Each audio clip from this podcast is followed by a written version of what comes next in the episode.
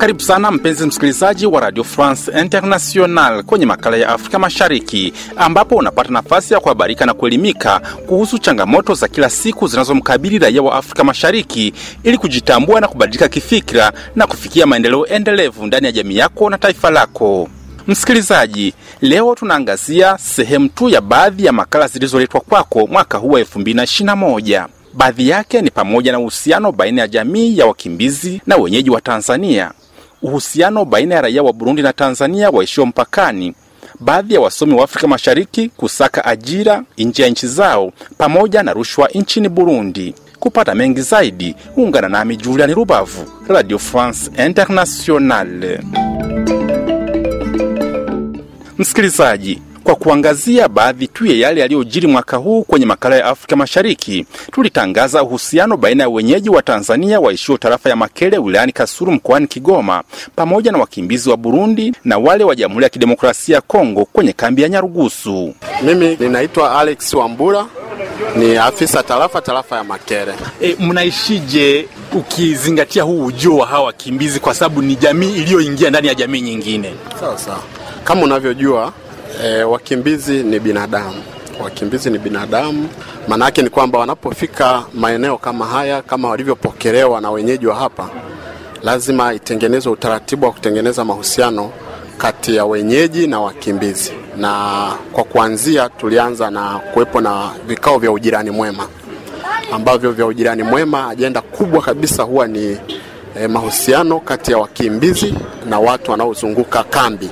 Kwa hiyo e, tunapokaa, jambo la kwanza ni kuangazia mahusiano. Jambo la pili, pale ambapo unakuta sasa kuna visababishi vyovyote ambavyo vimeleta mahusiano kutokuwa sawa, tunarekebisha, kwa sababu tunapokaa tunakaa sisi viongozi wa nje ya kambi pamoja na viongozi wa ndani ya kambi.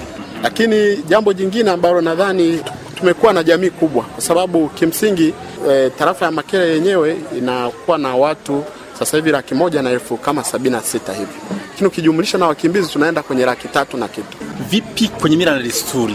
Unaunganisha mila na desturi za Waha, jamii ya Waha hapa Makere, lakini unaunganisha mila na desturi za jamii ya Kongo na mila na desturi za jamii ya Burundi.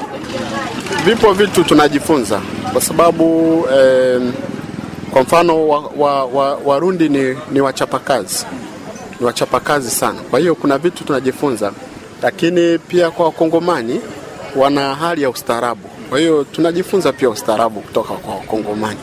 Athari zipo, athari zipo, tukianza kwenye athari za mazingira e, eneo ambalo Mungu alipanga watu waishi laki moja na sabini na sita ukija kuweka watu wengine kama hao, idadi kama hiyo, basi ujue ni mzigo kwenye mazingira.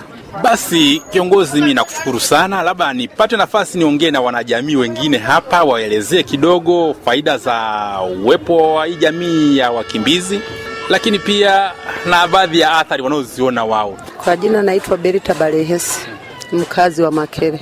Vipi, unaonaje uwepo wa wakimbizi kwenye tarafa yenu? Uwepo wa wakimbizi kwenye tarafa yetu ni mzuri sana mm -hmm. kwa sababu ni majirani zetu, tunafanya nao biashara vizuri. Faida zingine zilizopo, kwa sababu wengine ni wafanyakazi mashambani, wanafanya kazi, kwa hiyo tunapata faida nyingi kutoka kwao e, kwa mfano nini nyingine? Mfano hospitali ya wakimbizi hiyo mm -hmm. e, tunapata huduma mm -hmm. e, mm. Msikilizaji wa makala ya Afrika Mashariki, kipindi hiki kiliangazia pia uhusiano baina ya raia wa Tanzania na Burundi waishio maeneo ya mpakani. Kwa majina naitwa Humphrey Anton, ni mtendaji wa kata ya Kibwigo. Ukiona kuna mwingiliano mkubwa wa watu, basi ujue na biashara pia inafanyika. Maanake kuna watu kutoka Burundi wanakuja kufanya biashara hapa, wanaleta biashara zao na pia wanachukua bidhaa za huko wanapeleka Burundi. Ukiangalia kwa wastani, kwa kipindi cha nyuma, wakati wa masika, mvua zikizidi, wanapungua kutokana na mto kujaa, mto Malagarasi. Sasa pale utaona na kipato kinapungua, lakini pale mtu unapopungua, unapoanza kuingia kwa wingi huku, na kipato kinaongezeka. Mi naitwa Diedone. Unakaa wapi Burundi? Nakaa hapo Mugina, lakini natoka kule mkoa wa Karusi. Nimekuja huku Mugina kutafuta maisha. mm-hmm. Na unapopita hapo ukiwa Mugina na unafika mpaka Manyovu, unapitaje hapa sasa? Hapa mm. kweli tunapita kwa uhuru. Ukitoka hapo Mugina ukiwa unaelekea hapo Munanira tunapita kwa, kwa uhuru, lakini ukitoka hapo Mugina ukaelekea kule mbali kama Dar es Salaam tunatakiwa utap- utafute kibali ukishapata kibali ukaenda wakakugongea basi utaenda vizuri. Shimirimana Nadine. Shimirimana na dine Naona umebeba hii, umeitoa wapi hapa? Tuko mpakani. Natokea Tanzania kule kutumika kazi Ehe. mm, lakini kwetu ni Burundi Burundi sehemu gani? Mugina Ehe. Hapo ulipo na kitambulisho? sina Sasa ukivuka pale kuna beria pale juu hapo upande wa Tanzania. Ukifika pale wanakuuliza umevukaje? Unaenda wapi bila kitambulisho? ni kwa juu tuna wajira, tuko wajirani ni kwa juu na, naweza nikaonesha kama nyumbani ni pale baka- ba- ba- banafika wanaona kama nyumbani ni karibu, ndio maana hapakui usumbufu tena.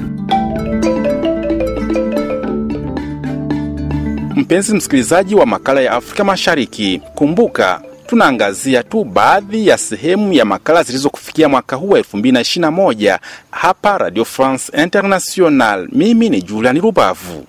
Mwaka huu pia tuliangazia juu ya baadhi ya wasomi wa Afrika Mashariki wanaokwenda kusaka fursa za ajira nje ya nchi zao, kama alivyobainisha mmoja wa wataalamu hao kutoka Uganda. Moses Kiza kutoka Kampala. Kazi yangu niko engineer technician, nafanya kazi ya kupaka rangi, kujenga manyumba. Vipi, shughuli zako unazifanyia hapa au unazifanyia hata nje ya Kampala au ya Uganda? Nasifanyia Uganda na kuna Kenya, nimeshafika Tanzania yenyewe, Rwanda, Burundi na Afrika Kusini. shughuli zako unazifanyaje katika hizo nchi zote? Una kampuni wewe au unafanya kama wewe binafsi? Nafanya mimi binafsi, lakini nimeshafungua kampani yangu Inaitwaje? Paint Plus Technical Services, Iko Kampala. iko hapa Kampala. Huwa wanasiasa wanasema kwamba wataalam kama ninyi mainjinia msiende nje ya nchi, mkae nchini muweze kuendeleza nchi yenu. Wewe unaonaje hili? Sasa tufanyeje kama hakuna kazi?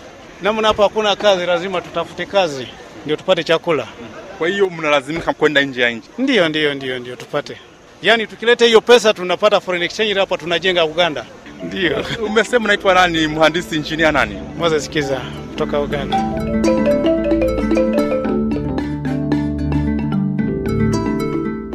Msikilizaji, kwa kuhitimisha, mwaka huu tuliangazia pia rushwa nchini Burundi, na hapa Bwana Gabriel Rufiri, mkurugenzi wa taasisi ya kupambana na rushwa nchini humo, anabainisha.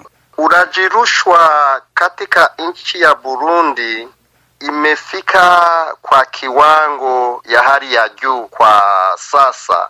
Uh, kwa siku zilizopita Rais wa Burundi Meja Evariste Ndayishimiye amekuwa anasema maneno kwamba uh, anapashwa kupiganisha uraji rushwa na kutumia mubaya mali ya waraia. Tunaona kama mambo hiyo haifanye, siyo mambo ya mzuri, na tukamwandikia barua tumwambie Warundi e, namna gani mambo inafanyika namna hivyo, na watu hao wangeenda uh, kotini ili waraia Warundi wajue ni mambo gani kinafanyika. Mimi si hukumu, nasema mambo yako mahakamani. Ni kweli wanapashwa enda huko, na ndiyo mambo ingefanyika namna hivyo, lakini eh, justice ya kwetu eh, iko na shida mingi sana. Rais wa wa Burundi ana,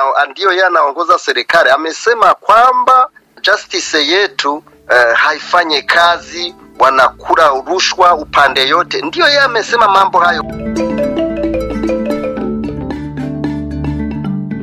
Msikilizaji wa makala ya Afrika Mashariki, ninakushukuru sana kuwa nami muda wote kwenye makala ya Afrika Mashariki, na kumbuka, leo tumeangazia juu ya baadhi ya yale yaliyotangazwa mwaka huu, ikiwemo uhusiano baina ya jamii ya wakimbizi na wenyeji wa Tanzania, uhusiano baina ya raia wa Burundi na Tanzania waishiwa mpakani, baadhi ya wasomi wa Afrika Mashariki kusaka ajira nje ya nchi zao, pamoja na rushwa nchini Burundi. Hadi juma lijalo, mimi ni Julian Rubavu, nikutakie sikukuu njema ya mwaka mpya na tukutane mwaka elfu mbili na ishirini na mbili hapa Radio France Internationale.